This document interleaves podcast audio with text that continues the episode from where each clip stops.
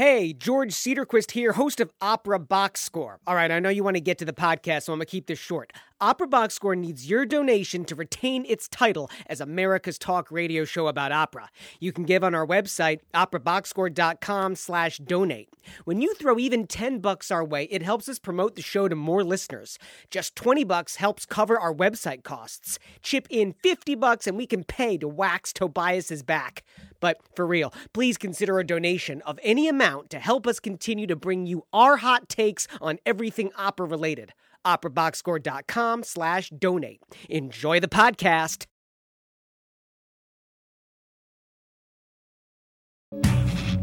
Live from Chicago, you're listening to Opera Box Score. Uh,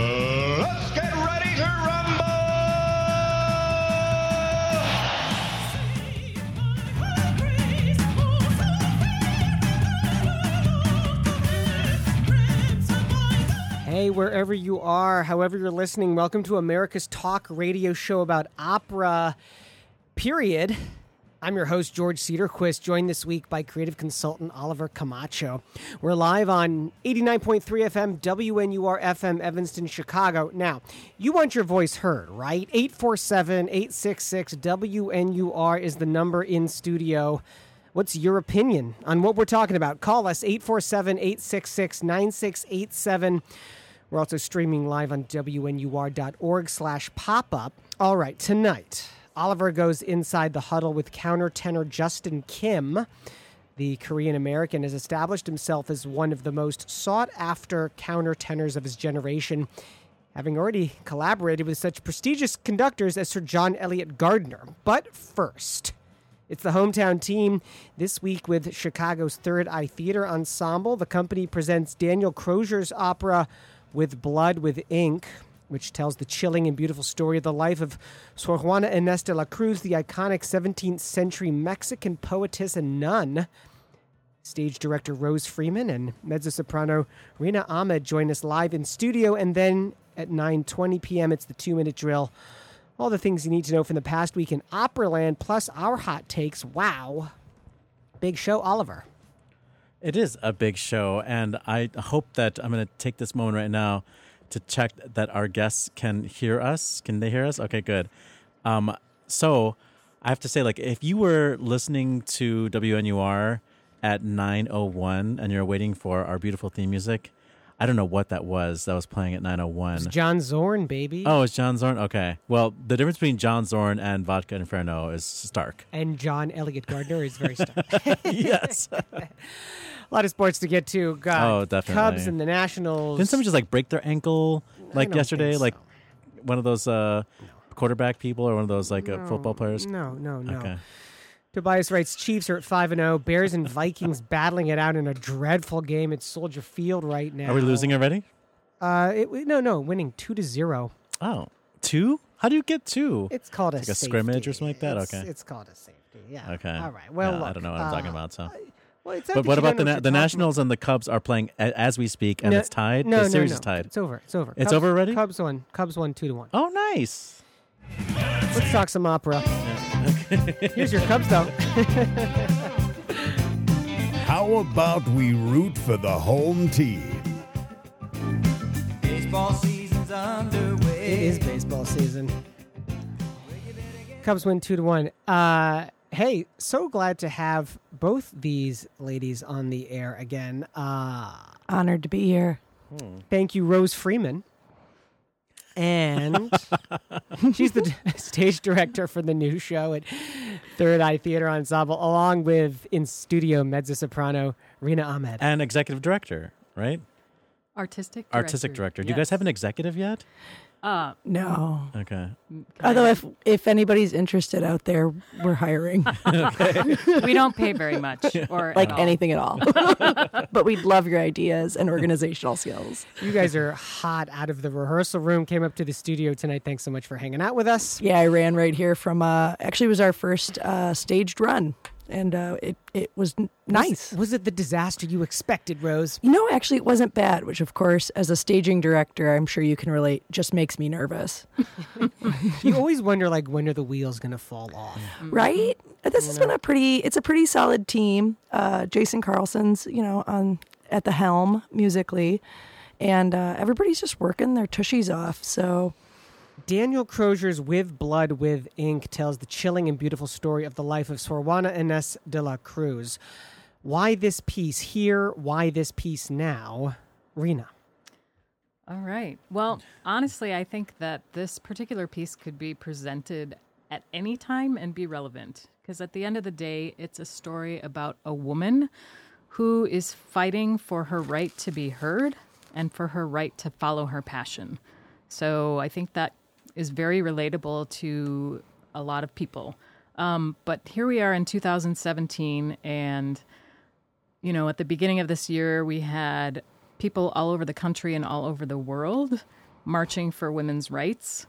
Um, so I think that's very relevant. And I hate to sound cliched, but in our current political environment, uh, we have an administration who has not been very friendly, shall we say, to. I'm going to call him racist. Okay. Yeah. I'm going to stand there and be like, he's been racist. I was trying to be more politically I know. correct. And that's why you're the artistic director, and I'm the one yelling in the rehearsal room. But uh, you know, he's not. Uh, he's a racist, and he's not very kind to our Mexican friends. And you know, I feel like as American citizens, Well, it's important. he's he's great with women, though. I mean, like, Oh, yeah. Oh, nobody, perfect. nobody respects women more. Nobody. of course. I- We thought we were having troubles with the binders full of women, and now that was nothing. that was nothing. We're longing for binders. it full was of women. like it was like sexism was like, wait a minute, hold my beer, and came for us. um, but yeah, I feel like there's a lot said about you know the Mexican culture in the U.S. because we're so kind of you know any culture is, is egocentric in its in its narrative and what it tells us and i think sometimes we forget that these really prolific humans and this really prolific advances in society and advances in thought both spiritual and literary and scientific came out of other places in the world and imagine. wow and and Sor Juana Inés de la Cruz is one of those humans who was really prolific and did some really amazing things and we want to highlight some of that Yeah, and sadly, I think not many people in this country know about her and I- know who she is. i didn't In fact, even even some Mexican Americans. that are yeah some of them are in our cast are like we had no idea but they weren't taught about it so why would they know it yeah. and Part of the company's mission, and correct me if I'm wrong here, is to produce works with a, a social justice angle. Oh yeah. Oh yeah. That's that's a big focus of ours. We truly try to inspire conversations about social justice. Um, we don't think we have answers. I don't I personally don't think that's theater's job is to provide answers and I include opera in that. But we should definitely be inspiring those conversations and asking those questions of what is just and what would you do and what was the world and is the world and how do we live in that and work towards a more uh, just society and a, and a kinder society um, with ourselves as with the world. It's Opera Box Score on WNUR. George Cedarquist and Oliver Camacho running the show tonight, currently hanging out with Rose Freeman and Rena Ahmed from Third Eye Theater Ensemble. We're talking about their upcoming show. It's later this month with Blood with Ink. Hey, I want to listen to a clip of of the show, and uh, you guys can tell me where this is from the show after we take a listen. I hope you Can paid we sing along?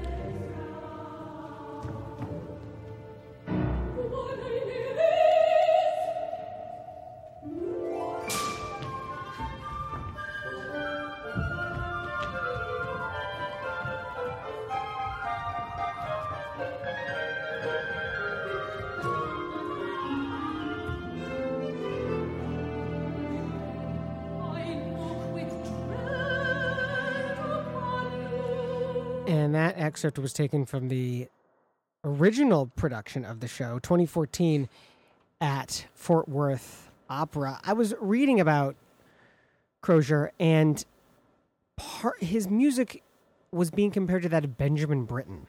Hmm. Do you do you hear that, Oliver, when you listen? Uh, I didn't hear enough. Make yeah, it's hard to say so, just on that little snippet, Yeah. I guess. There's something about the, the woodwinds there, which is very Britten to me. I don't Huh. know. So, for those of us, for those people who don't know who Sor Juana Inés de la Cruz was, can you just sum up her life in like a minute? Sure. Uh, so she was, uh, well, to answer your question about where we are in the opera on that, let's start there. Oh, all the questions, all the questions.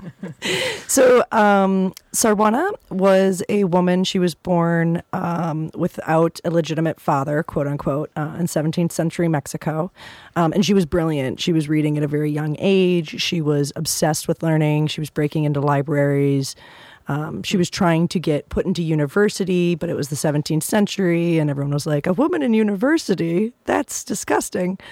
Um, but she became part of the court in Mexico, and um, people were kind of dazzled by her. She was called the Phoenix of the Americas, um, and one of her her sponsors, uh, Maria Luisa, who is who you heard um, calling after her, um, helped get her work published in in Spain um, is one of the reasons she became uh, so popular. All her, her poems and her plays and sonnets and letters. Um, but she went into the convent um, because marriage did not appeal to her. I suspect for a myriad of reasons. Um, and eventually, the Catholic Church uh, uh, silenced her. They they she she wrote a letter that was not uh, well received about the Catholic Church, and what she was saying was actually a little bit dangerous at the time. She was kind of inventing transcendentalism before that was a concept. Um, so I think it was just you know I, I don't blame the Catholic Church for that, but they definitely did not like what she was saying. So they they silenced her, and she took a vow of silence, um, and she signed it in blood, uh, her own blood, um, which wasn't terribly common at the time, uh, but nonetheless dramatic. So hence the name with blood with ink. Um, and she kept that silence until she died. She became one of the the major caretakers of plague victims in Mexico after she took her vow of silence, and of course got sick herself and um, died. At a very young age. Yeah, she was like forty. 44, something Yeah, like but she also was like the first like cookbook author of Mexico, right? Yeah, yeah. She was. Um, she also wrote uh, about as many plays as Shakespeare did, and she would have the nuns play all the parts um, in the convent, and they would put the plays on for um, kind of the local royalty uh, of the area and um, for the common people. Sounds like a good summer stock idea to me. Right? I would love to do to produce a Sor Juana play in its original Spanish. I would drool over that opportunity. Then have to go find a pile of money. Rose, tell us what the production is going to look like and feel like. Um, well, it's it's it's a it's a memory opera. Um, so it's it's told from dying Juana's bed through Requiem as the journey goes forward. Um, it's very lavish uh, because of the time period. Um, there's books everywhere, and I think it's going to be quite gorgeous. Uh, I'm not exactly in tech yet, so I always have a hard time explaining what everyone's come up with uh, at this time. But right now, things are looking absolutely stunning and and very lavish and and and opulent, um, and yet at the same time very uh, simple. Simple, yeah, in a way. Yeah, yeah. there's a lot of the staging has become simple in, in various ways. There's there's no standing and singing because it's it's a Rose production, so I'm never gonna stand for that. when you look at the cast list on the website, it's uh, thirdite.com is the website. Dot org. Uh, Either oh, one. Oh, Either really? one works. Yeah. Links Either on one our works. website. Wow, I'm embarrassed. I apologize. The, the cast looks huge. Now that's because some of the roles are, are double cast, of course, but it does. There are there a lot of bodies on stage? There's eight people in the cast. Um, so our not in our cast, but I mean in the show itself, there's eight characters. Yeah. Is what I meant to say. So we have a cast of 15 because, as you said, we have doubles and we also have covers. Yeah, and, and the prop theater where we're performing is not a large stage. So, kind of the name of the game has been Don't Crowd Me. Um, it's been a lot of, of making those pictures look visually stunning and having all those bodies on stage while not, you know, overwhelming anything. But I, I'm thinking about it now, and I don't think that any of the at any time in the opera all the characters are on stage at the same time. I think her second, when she actually cuts her hand, they're all on the. Oh no, Maria Luisa isn't on stage. Right. Yeah, you're right. So I don't think there's ever a moment where everyone is on stage at the same time. No, I think you're right. Unlike Dark Sisters. All the time. We were all on stage all the time. And the show opens October 20th. It's got three weekends. Yep. Through Uh, Friday, Saturday, and then 3 p.m. on Sunday. Yep. We are going to step aside for one second here on Opera Box Score. You two can stick around for just a little bit more. Okay, great. We're going to uh, talk some opera headlines after the break. Everything that you need to know from the past Everything. week in Operaland, plus our hot takes, of course. But it's only on Opera Box Score and WNUR 89.3. Live from Chicago, you're listening to Opera Box Score.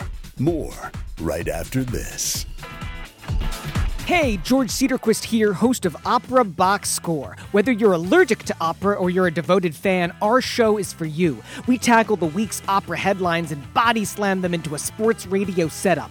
The result 60 minutes of play by play analysis, exclusive interviews, and scandalous opinions, plus the heroes, villains, and stats from this crazy art form that we love and love to complain about. Join us for Opera Box Score Monday nights at 9 on WNUR.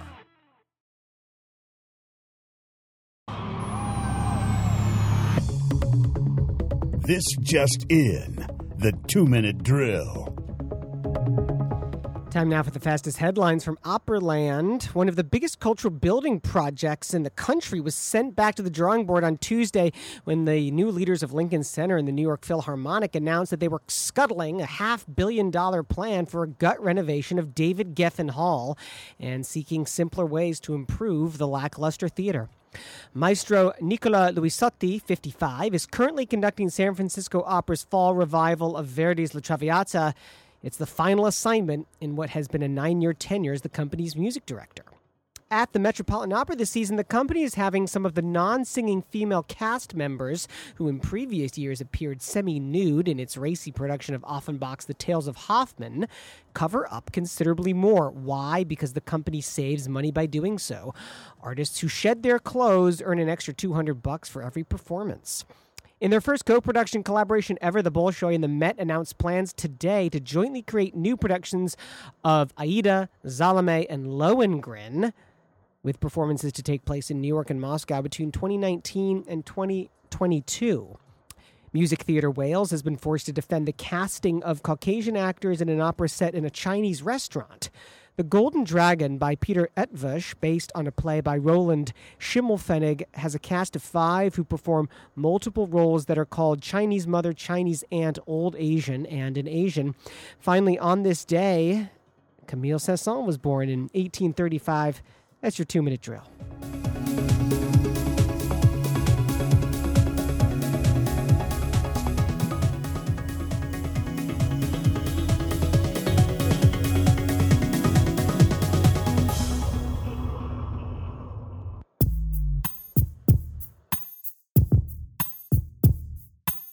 Live from Chicago, you're listening to Opera Box Score with George Cedarquist and Oliver the Man Camacho. That's who he is, Oliver Camacho. I'm George Cedarquist. Opera Box Score WNUR 89.3 FM, number in the studio 847 866 9687. Hey, we're going to talk about opera headlines this week, but not by ourselves. We are talking with Rose Freeman and Rena Ahmed from the Third Eye Theater Ensemble. Thank you, ladies Yeah. Thank you. for joining us here. The David Geffen Concert Hall, which was supposed to be the new venue for the New York Philharmonic, has now experienced this major setback. Geffen gave $100 million. Now, that was in Okay. stages. I'm so confused. I thought this had to do with L.A. This This is New York City, baby. okay. Yeah, New York City. And so now the New York Phil is saying, whoa, whoa, whoa, whoa, whoa, we need to step back. And Patricia Borda, chief executive of the New York Philharmonic, said the turning point came when construction and design teams said in recent months that they could not guarantee that the work would be done fast enough for the orchestra to lose its hull for only two seasons. So the what they wanted to do was going to take more than two seasons. Uh, should David Geffen be PO'd by the reduction in the plans for this uh, renovation of the space at Lincoln Center? Yeah. Well, if a, I don't know, I think if a, a budget's a budget, and like if it's going to take more than two seasons, that means that they have to rent out another space. So that's going to go way over what that gift can contribute. Well, I would also say, can you look at hiring another company that could do it within budget and in the time frame that Fire they that need? contractor. I mean, yeah, Go on Angie's list. call, call some architects. Okay, we you got know. hundred million dollars. We need to build. Well, here's the Can thing you about do that it in less 100 than two million. seasons? The 100 million was supposed to be given in stages, 15 million up front and the rest when the project hit these certain milestones. Allegedly, according to the article in the New York Times, Geffen was quote on board with the decision to change directions. Well, then he didn't want to give out the money either. Like he was, he's like, yeah, I'm not going to throw a hundred million dollars towards something that's going to crumble because it was rushed. There's no question that Lincoln Center, which is it's hit its what 50th anniversary, I think. Yeah, it could probably use a bath. It definitely well, it definitely needs a bath. It needs an oil change. Poor thing. It needs a big, a big. Gotta work change the air over. filter. I noticed it's one of those things you always forget about the air filter. It's like, oh, then they show you the air filter. It's like this is what your air filter looks like. You should have changed it. Yeah, know? but Looks they, like a smoker's they always line. go, they always go in the back room though yeah, to bring out the air filter. I think it's just a prop. I, you might be. I think I think you're true because I never see them actually remove it from my car. That's you what know, I'm saying, dude. and they show you what a clean one is supposed to look like. It's like, see, you've been you've been a bad car owner. You know, I don't know. I went to Burning Man once and my car started sputtering and coughing somewhere in the mountains and they pulled out that air filter. It was not I'm okay. actually supposed to ride a bike at Burning Man. Well, I had to No, get there should- somehow. Okay. Fair enough. Nicola Luisotti leaving San Francisco Opera. Uh, that's a big shift, in my opinion. I mean, he has really focused on the Italian rep. Not surprising there, Puccini and Verdi specifically.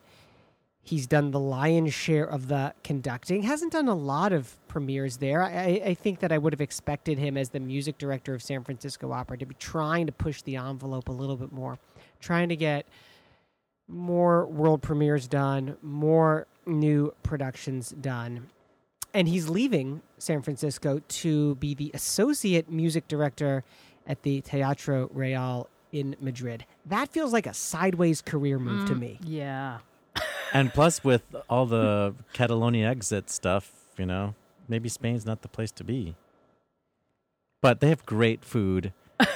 and like you get to have dinner at like like ten o'clock at night every night, you know. Yeah, he, maybe he just needs a break. You know, maybe he's like, oh, it's kind of cold and rainy here. Yeah, and plus the All he can't summer. afford the real estate. He can't afford his apartment in San Francisco. That's No, true. Maybe he's tired of California wines. Maybe Yeah. Spanish wines. Spanish wines They're nice. delicious. Yeah. He's probably not being paid what uh, Riccardo Muti is being paid at the CSO.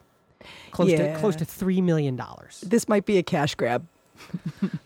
Yeah, well, all that state state subsidy. If it's not going to, uh, you know, quashing protesters in Catalonia, then maybe it is going towards the Teatro Real. He'll be back to San Francisco. Company has engaged him for 2018 and 2020 with a repertoire to be announced. Now, this story coming out of the Bolshoi and the Met. First of all, Oliver, you said this was fake news.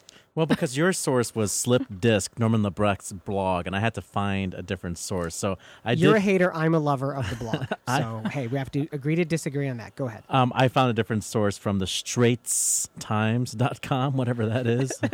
It's Um, it's about as uh, reputable as Slip Disc, apparently. This is the worst corroboration I've ever heard. Yeah, exactly. um, so the Straits Time rep- reports, uh, or is reporting the press release uh, that came out apparently from Moscow. hasn't come out of, of the our side of the ocean yet, but apparently Anna Netrebko is like the linchpin for a deal between the Bolshoi and the New York Met Opera to produce three operas with the Bolshoi Ballet uh, that will star Anna Netrebko and ostensibly some dancing. um, so one of them is Aida, which makes sense. She just did Aida in uh, was it Salzburg Festival? Salzburg, yeah. yeah. And I heard it. and It was it was pretty good. I have to say. Muti was conducting. Salome, we and we know that there's plenty of dancing in Aida. Uh, Salome, uh, I guess you can have like a The dance of the seven veils. yeah, but that's a one person dance. So maybe they just Someone's hop- got to There's- choreograph They're gonna it. dance around her. I'm sure they'll add in some like background dancers. yeah, and like crap. single ladies type of stuff. Yeah, It's true. When, look, when I saw Salome at the Deutsche Oper in Berlin, there were seven women doing the dance. Oh, so each one like represented a veil, and like each one. The women represented these like seven different ages that Salome had lived through. So, like the youngest was like eight years old, Mm-hmm. and the eldest was Salome in the present moment. I bet that was actually really awesome. It was totally badass. Yeah. Yeah. So was the youngest one naked on stage? Isn't that child pornography? No, no, no, Okay. no. It wasn't. I'm it sure she wasn't- was it wearing like a wasn't little about that. outfit. Okay, it wasn't like one about of those that. body- that's body a di- that's a gloves. different story in the two minutes. And the third anyway. opera is uh, Wagner's Lohengrin, and I don't remember there Oh being yeah, a- that big dance in. Va- yeah, I in don't remember the Lohengrin. ballet in Lohengrin. Is Lohengrin. what I would be but it- saying. It, could be that I don't know Lohengrin well enough to know where there's dance music. Is it in the so- dance of the wedding march? Oh, that could be it. Yeah. I'm kidding. I'm sure I'm a believer that you can throw dance into anything though. Like you could just sure, have but the some like Bolshoi is like architectural the- dance. They are the like world's leading dance company, eh, ballet. You know. Yes, that is. So for them to like want to come to the U.S. and do something, like it's gonna have to feature them. It's not like they're gonna just send like one person over. You know, it's like it's gonna be like a lot of dancers and lots of buns. You know, Well, Maybe they were get to- cold. It's like the same thing from coming back, you know, leaving San Francisco for a while for Spain. They were just cold. we just had um, the lyric, or there's actually two more performances of it, which has so much dance. They they're doing the Paris version, which is like ninety percent dance and like five percent aria. You know, Actually, in a way, it feels like the lyric has pipped the Met at the post here because lyric and Joffrey just announcing that collaboration. It's not an international collaboration. This is. Here's what I, I An think is strange. intermunicipal collaboration. Intermunicipal. There you go. Thank you. Intra. Intramunicipal. yeah. Th- this is what I think is strange about the timing of this announcement is that we know right now that the Met is having problems financially. Ticket sales at two thirds capacity, uh, firings of 20 staff, could be as much as 50 over the course of the rest of this year. The Met wants to change the tune, so why would they not announce something positive like this right now? It feels a little smoke and mirrors to me. I'm not saying this is this is fake news. I'm, I'm sure this is going to happen, but it feels like this is some very Well, judicious the timing. at the end of the Straits Times article, uh, I'll read for you all.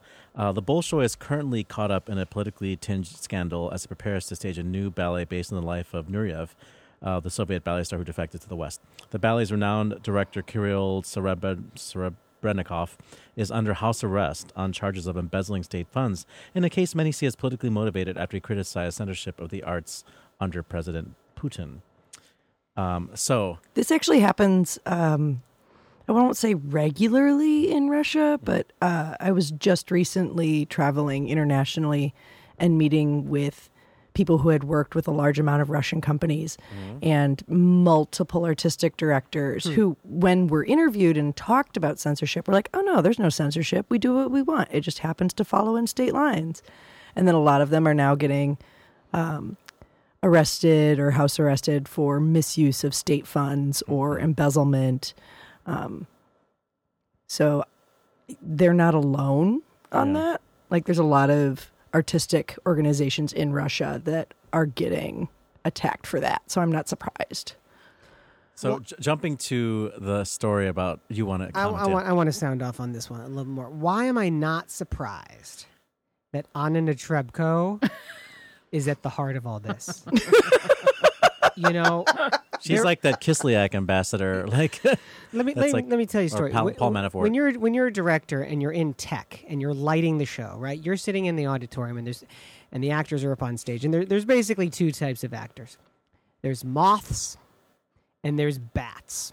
and the bats cannot get in their light to save their lives. And you're like, sweetheart, just take a couple more steps to your right. No, you're right. Okay, keep going. There, there's your light. Okay, and then there's the moths who just get into the light and they just know where it is. Anna Netrebko is a social moth. She knows exactly where to be every single time. It's so tiresome. I cannot tell you. I cannot tell you how tiresome it is. There's literally anyone else in the world, anyone else from Russia.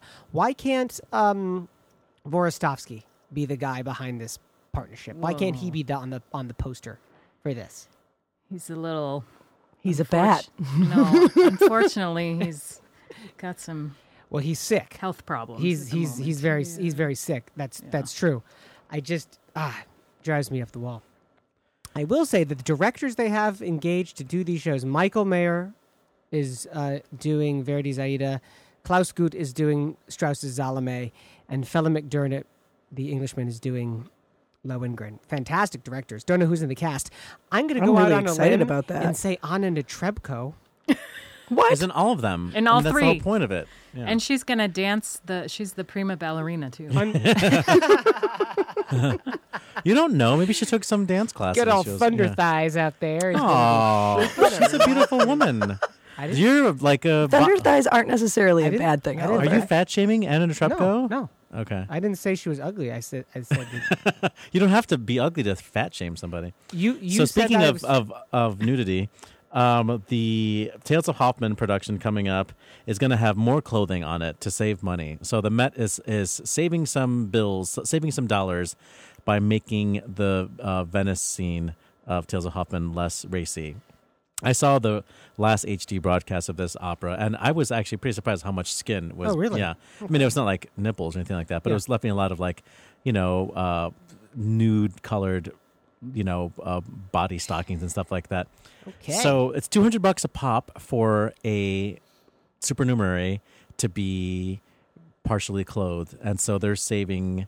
I don't know how many hundreds of dollars or thousands of dollars per performance by letting the women stay covered up. I'm sure that's what you guys are doing over there at Third Eye. Like you make these uh, singers wear habits, so you save money that way, right? They- Yeah. no, our costume designer is gonna kill us If, with all the sewing she's had to do. I know she's exhausted. Although I, Re- Rena won't let me put them naked out on stage.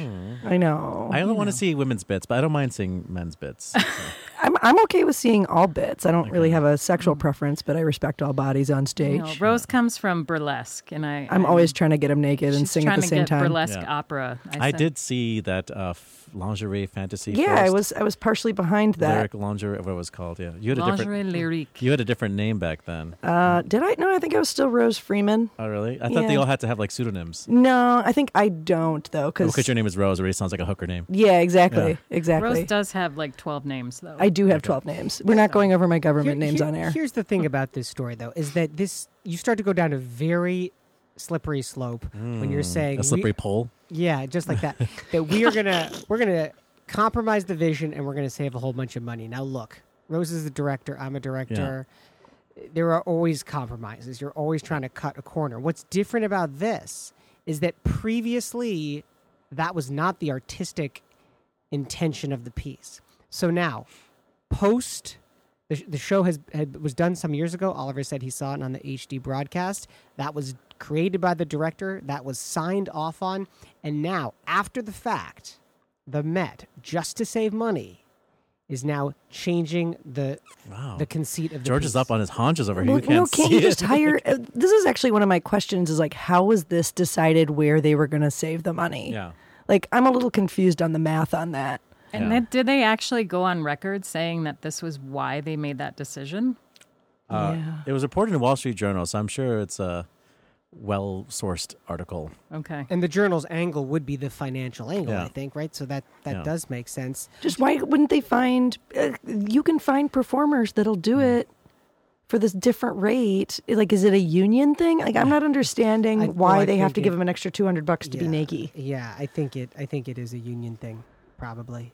But if you just go out, like to go into the cast and like find like the uh, highest paid singer or like the second highest paid singer and just go out and shoot that person, you're saving money. See, now Oliver's talking ideas here. like, why compromise the and let a, vision? get, let a young artist do it because, you know, they just want the exposure bills. Exposure yeah, money, there you go. The exposure money it pays everything. Uh, we got to wrap this segment up. Maybe we'll leave the musical music theater Wales one for next Okay, time. no, That- I mean- that's kind of Man, that was the one I was Rose really dying over. in on that one. I love I love talking about whitewashing and how it gets people in hot water. We're gonna have to we're gonna have to save it for next time. Hey, Rose Sad. Freeman, thank you so much for being on the show. Pleasure. And Rena Ahmed, thank you as well for being on the show. Thank you for having us. With Blood, with Ink by Daniel Crozier. It's at Third Eye Theater Ensemble. Opens October 20. Check out the link to their website on ours, operaboxscore.com. Hey, we're going to step aside for one second, and then after the break, Oliver goes inside the huddle with countertenor Justin Kim. Check out what he had to say about many different things in this art form. It's Opera Box Score, WNUR, 89.3 FM.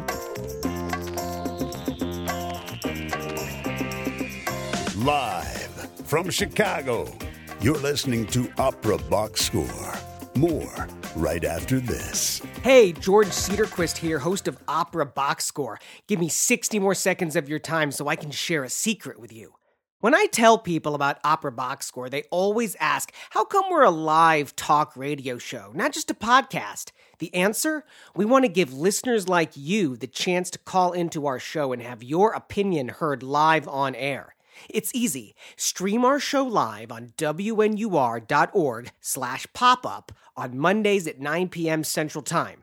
Then give us a call during the broadcast with your take on what we're talking about. The number 847-866-WNUR. Wait, do people even have letters on their phones anymore? 847-866-9687. Talk to you later. Live from Chicago, it's Opera Box Score with George and Oliver. Huddle up. Let's go inside the huddle. Indeed. Opera Box Score on WNUR. 89.3 FM. Number in the studio 847 866 WNUR. You can also tweet us at Opera Box Score. This is the week when I get active on Twitter. I'm really going to. really? I know, I know, Oliver. I've said that so many times, and it, this is this is it. Um, I would say learn Facebook first before you try to get on Twitter. I'm gonna let you do the Facebook thing, and I, and I'm gonna do the, the the Twitter thing. Hey, um, Vikings still on top of the Bears, 10-9, by the way. That's amazing. Okay, so uh, the Monteverdi 450 cast just arrived. I know that their first plane just landed. Uh, Justin Kim, the star of the Coronation Poppea, who's also featured in the other operas, uh, but really is like the star of the third show, the one that happens this Sunday. Um, he lives, uh, his family lives uh, in Palatine, which is a Chicago suburb. So he got here in advance of the rest of the cast to spend some family time. And he just checked into his hotel at like five o'clock this afternoon. I left work. I went to his hotel. I grabbed this interview. I'm so sorry about like the poor editing, but we did it as fast as possible to get it ready for the show. Uh, I ran out of tape. It's actually not a tape, it's an SD card. So the interview ends slightly awkwardly, but it gave me a chance to add in some sound clips. We're going to hear from Justin singing uh, the violin aria uh, from Tales of Hoffmann and also um, a little bit of Parto Parto from Clemenza di Tito.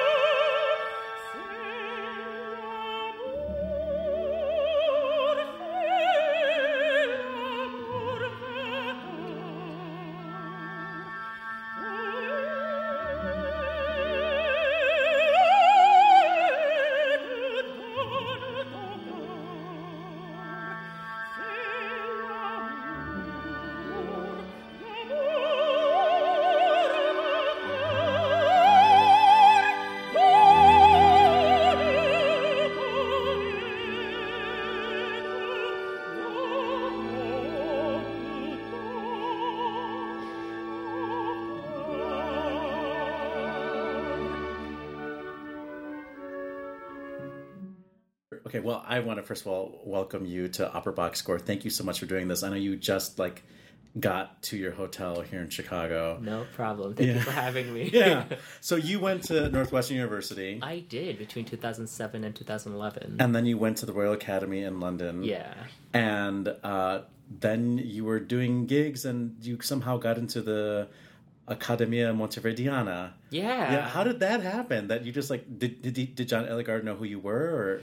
Um, so John Eliot watches a lot of a lot of YouTube videos. He listens to the radio all the time, Okay. and that's how he discovers a lot of the singers. Yeah, He had heard about me, and um, when I found out that he was auditioning people for this project, um, I was doing a Zingarelli opera with Zach Wilder um, in Heidelberg, Germany, and then Zach was like, "Oh, I'm gonna go audition for this. You should totally do it too." Yeah, I went and auditioned.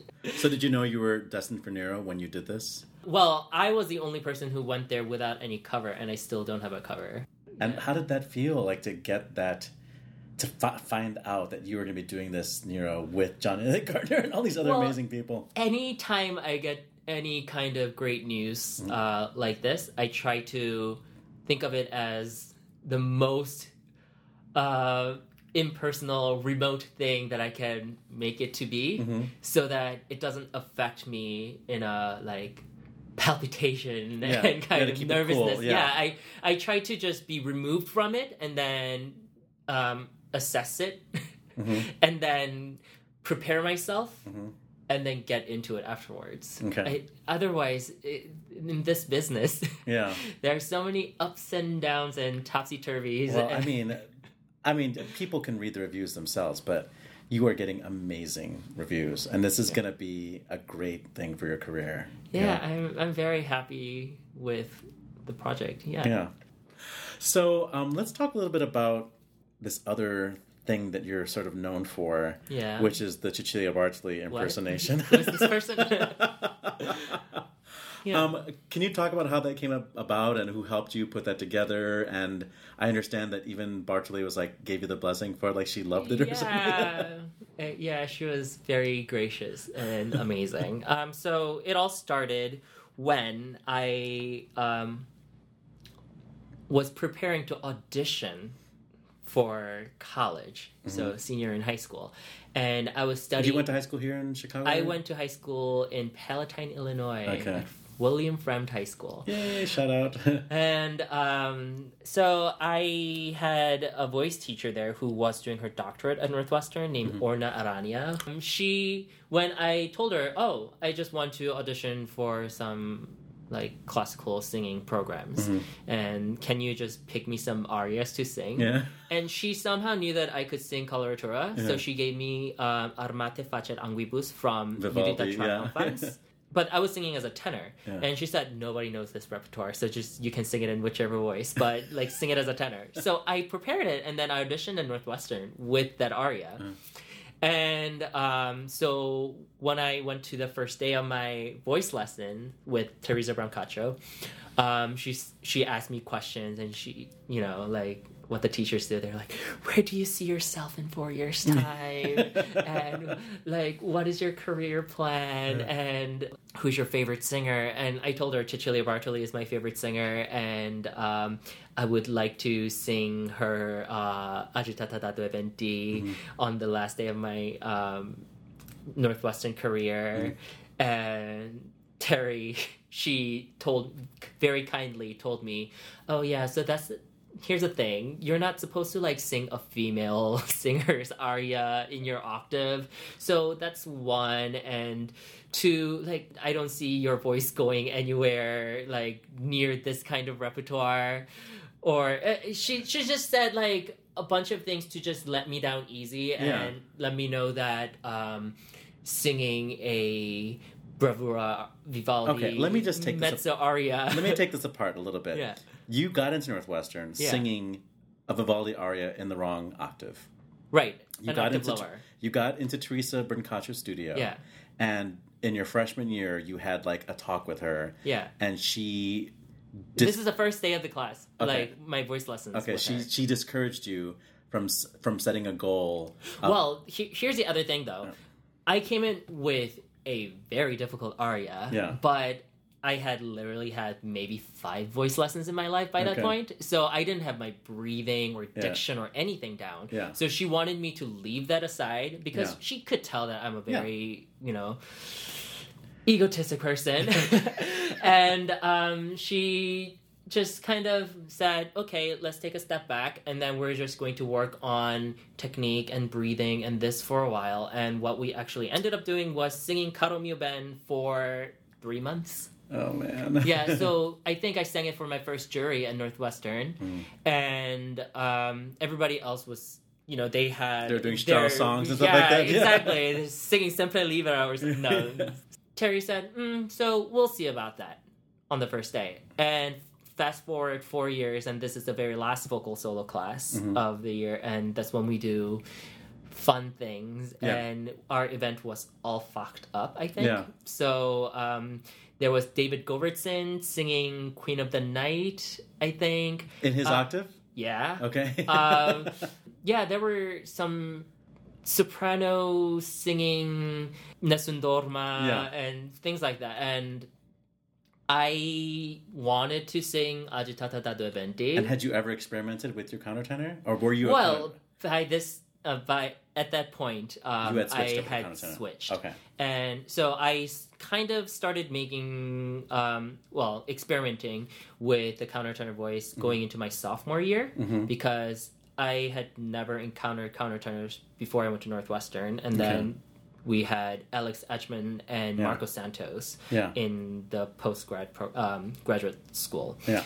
So I wanted to try it out over the summer when I was just relaxed Yeah. and just driving back and forth from Schaumburg.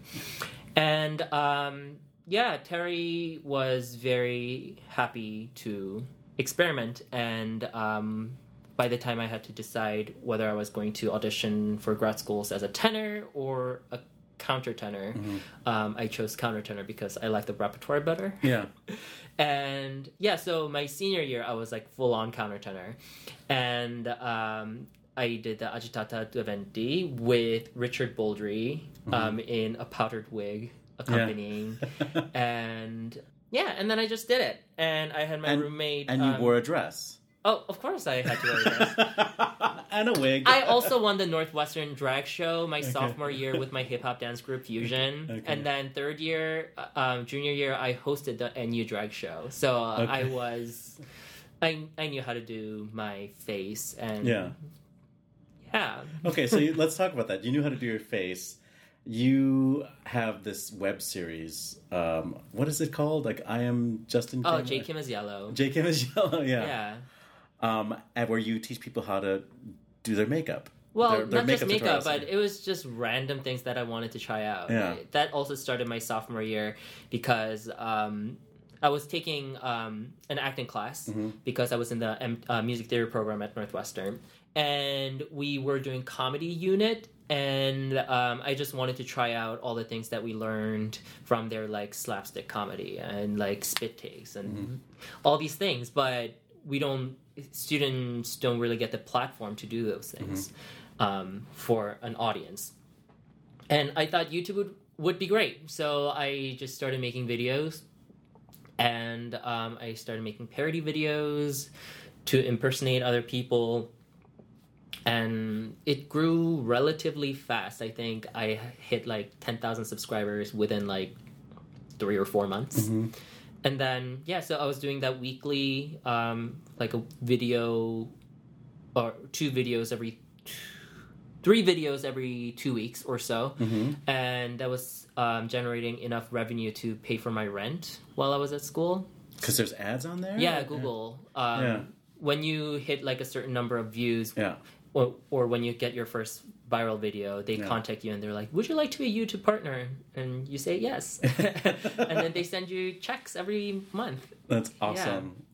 Um, so I guess maybe that's what I want to how to wrap this up. It's like you loved you decided that you loved Cecilia Bartoli before you even started singing professionally. Yeah, And somewhere in your heart of hearts you knew that you were attached to this repertoire, like this Baroque bravura repertoire. Mm-hmm. You're sort of a bravura personality. You have a you have a What? bravura appearance. You're very stylish, and like nobody's ever gonna forget the way you look. You know. Um, you have like shocking platinum hair for a Yeah. Korean. It's kind of interesting. Uh, so and, and memorable. and uh, yeah, you you found out within four. I mean, college is a short experience. You know, you found out Mm-hmm. in those four short years that you were a countertenor and that you could do this thing. Yeah. And on the last day of school, basically, you like came out as a coloratura mezzo soprano. Yes. exactly. And now you are touring with Sir John Eliot Gardiner doing the three Monteverdi operas, and you are getting ridiculously good reviews for it. And uh, yeah, I mean that that to me is is like the takeaway from your experience. It's like it's about the self, isn't it? It's about like being true to who you are, Absolutely. and and doing it as well as you can. Yeah, because you know when you don't fit into a certain box, um, growing up, um, it's really hard to get any kind of recognition. You know, and in high school, I would never get like the main lead role because I am a trained dancer. So they would always give me a role that was more. Um, that required more comedic timing or more dance. So I always felt like, oh, maybe I won't make it in this business because I don't get to do like the big main roles. And um, very early on, I learned to accept rejection. And anytime anybody came to me and said, "Oh, whatever you're doing, that is useless," or "Whatever you're doing, that's never going to work," I just smile at them and I say, "Well, I'll just make it better and see what you say the next time." Yeah. and that's how I did it um, at Northwestern because I didn't do too many operas there. Um, I did more musicals, I think, and at As a tenor. yeah, Yeah. Okay. Yeah. So were you singing both Fox at some point? I was well. I was singing tenor in choir. Okay. Um, I was singing tenor in yeah the Alice Millar Chapel Yeah. choir. I sang as a tenor, but I did baroque music ensemble as a Yeah. countertenor, and I did some musicals as tenor. But also I would get callbacks for like Did you sing in a Vespers both as a tenor and as a soprano at the same time? Um I think I might have. I think I was at that. I was like, who is this person who's singing in these Yeah, I sang one of the duets Yeah. as a soprano, and then I sang a tenor solo. Okay. Yeah. Yeah, I was I was at that. I can't believe that was you. Now that it's like all making sense. Like, okay, But yeah, like even at the academy, they wouldn't accept me as I am because my voice feels very comfortable in Mozart repertoire and also bel canto repertoire. But they would just say, "Nope, countertenors don't sing that. You need to sing baroque, baroque, baroque, Yeah. baroque, baroque." Yeah. And I avoided baroque music for like two years. okay, But you know, now I love and enjoy it again. Yeah. Yeah. all right. So maybe this won't make it into the interview because we're already over time. But um, can you tell me a little bit about like the English system and Yeah. about how they, you know, I know that a lot of their singers come from choir singing, Right. And so it sort of affects the music making. It affects the vocal Mm-hmm. production. As an American who studied over there, Yeah. Can you tell me what that experience was like, and if you felt maybe confined by it, or if it helped you in your musicianship or something? You know. Well, I must say that um, English singers, before they are technically trained, they become very fine musicians Mm-hmm. because they come from choral scholarship backgrounds at places like Oxford and Mm-hmm. Yeah, Cambridge, Cambridge, yeah. and King's, King's and College, all, yeah. all that. And And they look so cute in those videos for Christmas. Oh my god.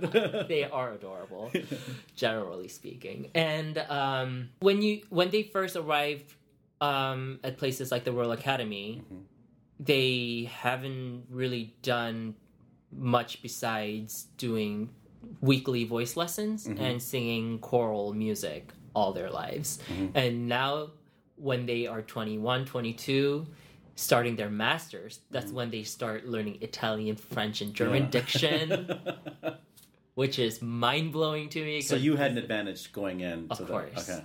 Yeah, and also um, American students had acting training before. We've already had stage experience. Well, especially if you were doing music theater, you had Right. Yeah.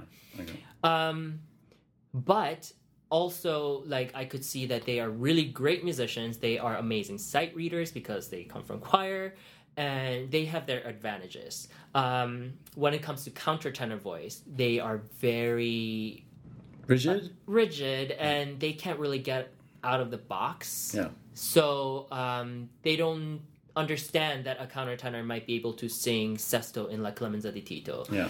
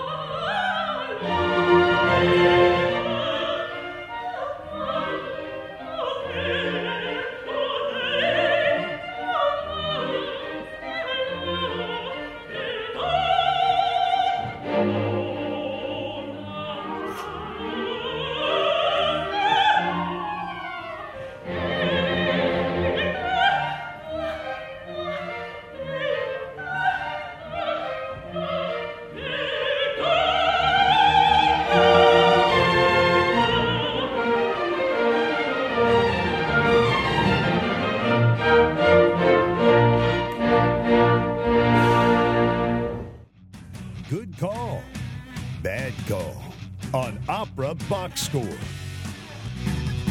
Hey, that's our show for this week. Oliver Camacho, what do you got? Um, just really quickly, the Norma HD broadcast from this weekend was actually very good. Joyce DiDonato and Angela Meade, I should say Angela Meade and Joyce DiDonato sang their butts off, especially the first act duet. Try to catch it on Wednesday. And of course, if you can make it to Monteverdi 450 this week at the Harris, come here. Justin Kim sing Nero uh, on Sunday in Coronation and Poppea. That's it for this week's edition of America's Talk Radio Show about opera. The general manager at WNUR is Nick Anderson. Our announcer is Norm Waddell. Visit Norm on the web at voxershorts.com, V O X E R S H O R T S.com. Our theme song is Vodka Inferno, written and performed by the Diablo Swing Orchestra. On Facebook, search for Opera Box Score. Be sure to share and comment on our posts. On Twitter, we're at Opera Box Score. And leave a review when you subscribe to our podcast on iTunes. The creative consultant for Opera Box Score is Oliver Camacho. I'm George Cedar, who is asking you to continue the conversation about opera despite this being the best time of year for sports. We're back next Monday at 9 Central when stage director Amy Stebbins and composer Hauke Berheide return to the show. Bring your thinking caps for that one. These two are smart. Argo Radio is up next. This is WNUR FM Evanston, Chicago. Chicago Sound Experiment.